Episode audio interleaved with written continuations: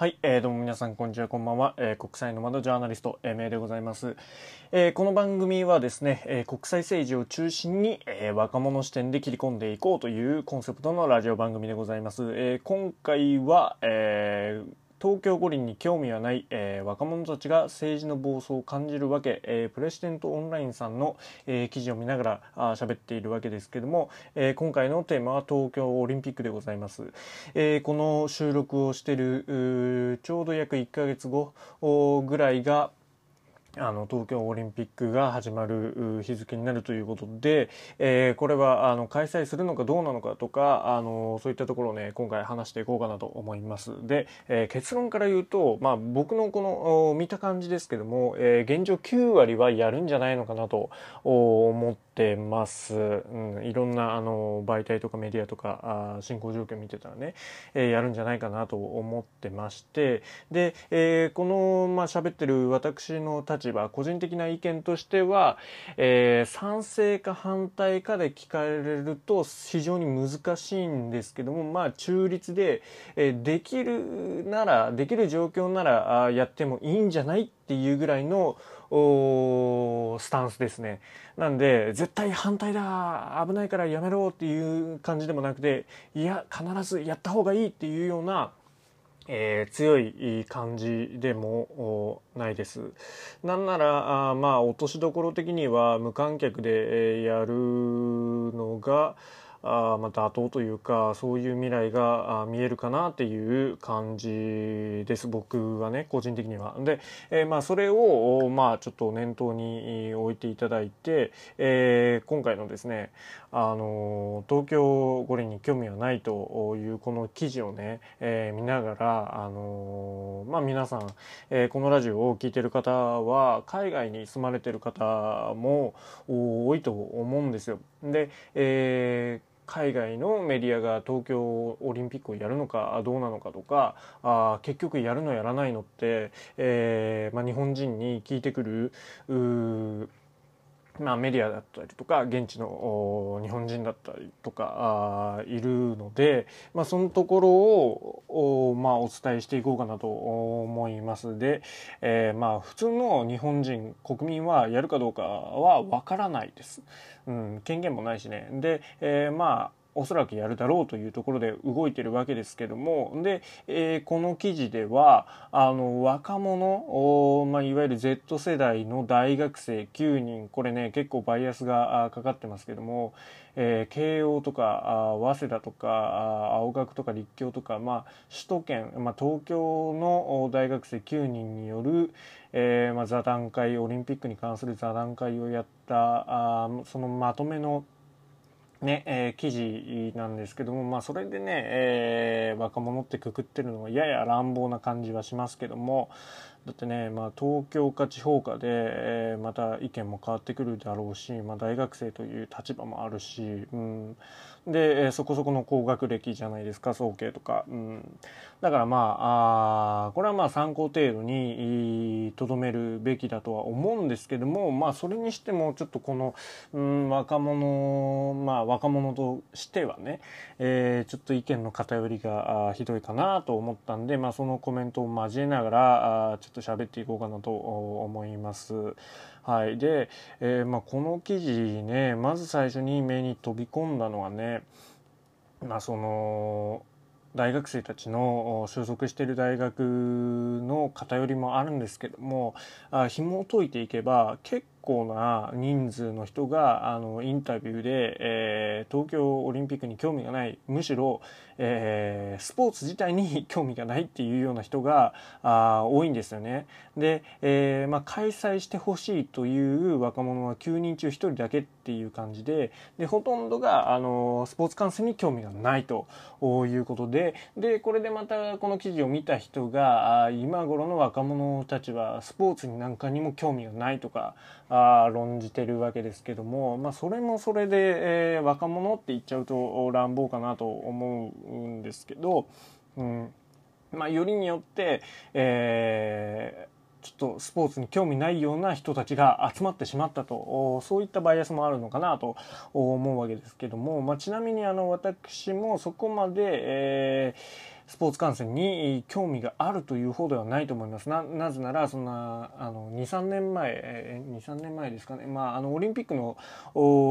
チケットとか騒ぎになったじゃないですか。で、えー、その時にあのまあ、みんなオリンピックのチケット争奪戦になったと思うんですけどもで僕は全然買わなかったんで、えー、まあ、他人事だったんでそれぐらいは無関心ではあるんですけどもそこまでね、えー、まあ、開催を否定するっていうふうにも振り切れてないっていう感じですね。うん、で、えー、まこの若い人たちはまああのまあ、ありがちなああなんて言うんですかね、えー、ロジックで、えー、まあコロナ禍じゃないですか。で、海外から選手来る。で、えー、まあ観光客とかも来る、まあ来ないとは思いますけど、まあ来る可能性もあると、まあ、えー、まあ報道陣とかね、記者とか、あ来ると。で、えーまあ、そうなると新たな変異種なんかが生まれて、えー、感染が拡大してしまうんじゃないかということで、まあ、反対に、えー、していると言ってるんですよね。まあ、そういった論調が普通ですね。なんか反対派のマジョリティの王道の意見を喋、えー、ってるっていう感じなんです。でもね、えー、一人一人のインタビューをちょっと細かく見ていくとそのか無観客でも、えー、選手や記者が集まるから感染のリスクはあるし、まあ、それはもちろんだと思いますのでワクチンを打ったから大丈夫とも言い切れないと。で選手の方々の健康や今後を考えるとやめた方がいいっていう気持ちは変わらないですと。いうようなことも言ってるんですよ。これはね、ちょっといただけないかなとも思うんですよね。えー、なんでかっていうと、そのね、ワクチンを打ったから大丈夫大丈夫じゃないって言い始めたらこれいつまでも同じことを言わないといけないわけですよ。えー、2024年のオリンピックでもワクチンが仮に、えー、ほとんどの人が打ったとしましょうでもコロナのリスクがあるから開けないでどんどんどんどんなっていくんですよ。これはねもうゼロコロナ主義というか、うん、完璧にね、えー、コロナウイルスがなくなるわけでもないしうんなんならあのインフルエンザとかあそういったリスクも風邪をうつされるとかそういったリスクもあるわけじゃないですか。でそれを言っちゃうと本当に開催できなくなるよというのがあ一つあります。で、えー、それからね政治の暴走を感じるっていうようなトピックもあるんですよね。うん、あのこれはあのまあこれもありがちな話で、えー政府が日本政府があの日本国民のまあ、民意を無視して開催を決行強行しようとしていると。で、えー、まあ朝日新聞の5月の世論調査では国民の8割が反対していたというようなことも言っているわけですよ。うん、で、えー、まあ政府はキャンセル料やコスト払いたくないからだとかあ言っているわけですよね。まあ、この点についてては、まあ、いろいろ意見があると思います。ただ、あのー、ね、日本政府に決定権がないっていうのも、きちんと言ってほしいかなとは思いますよね。えー、今、延期、オリンピック延期されてますけども、延期っていうのも異常事態なわけじゃないですか。えー、オリンピック憲章にも書かれてないと。で、あれは、あの、前、えー、総理である安倍さんの提案によって、えーまあ、判断によって、えーまあ、バッハ会長との確か電話会談か何かで、えー、延期っていうふうになったわけですよ。で、えー、それだけでもイレギュラーなのに延期ができたから中止もできるというのは間違いないわけですよね。オリンピック憲章にも中止はないということで、えー、絶対にありえない選択肢ではあるということで、で、えー、まあ決めるのは IOC だということなんですよね。そう考えると IOC っていいですよね。えー、立場的に、えー、開催の権限はあるのに IOC なのに、その日本国民の不安不満っていうのは全部日本政府にぶつっていくわけだから、IOC はそんなに傷つかないというようなことでこれもね、えー、非常にいやらしい感じがしますけども、うん、まあそういった構図になっていて、えー、なんだろうなあの闇雲にはあの反対してるとその日本政府の批判でとどまってしまって IOC 批判にもいかないという、まあ、問題点はあるよねと思いますね。いやでもだとしたらね、えー、日本政府も腹くくって、えー、やるならやるでちゃんと感染対策とかしなさいというようなことも言われてます。で、えー、いつでしたかね。ちょっと前に菅総理がそのオリンピックに関して何か、え、聞かれた時に、えー、発言した内容で、え、オリンピックの権限は日本ではないとかあそういうことを言ってたと思うんですけども、まあ、それを言ったら言ったで、え他人事だみたいなことで批判されちゃったわけですけども事実まあそうなんですからあまあそういったことをねうんもうちょっと丁寧に、えー、国民に、えー、示していく必要があったのかなと思うわけですね。その寄り添う国民に寄り添って、えー、こういった若い人たちに対しても分かりやすくこうこうこうからダメなんですよというようなことを、えまあ、説明して分かりやすく説明してで、えー、これだけ、えー、オリンピックの開催にあたって安心安全の対策ができてますっていうことをバチッと示さないといけなかったんじゃないのかなと思うわけです。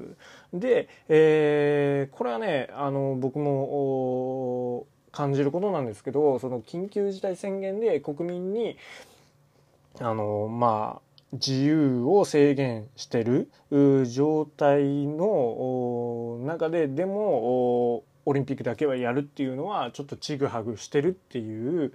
のはまあ否めないですよね。うん、これは批判されても仕方がないと思います。まあでもそれでもね、えー、まあやれるなら僕はあのオリンピックをやった方がいいなと思うんですけどもまあ今まで言われてない観点から僕はそう思うんです。そのアスリート目線とか経済的な目線とか政治的な目線じゃなくて、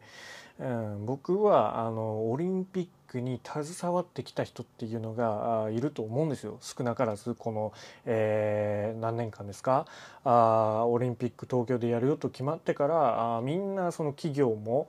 個人もえー、東京2020に向かって頑張ってきたわけじゃないですか。まあ、例えば、えー、そうだな、なんか、あの、インバウンドの人たち増えましたよね。それも2020に向かってきたわけじゃないですか。百貨店だったりとか。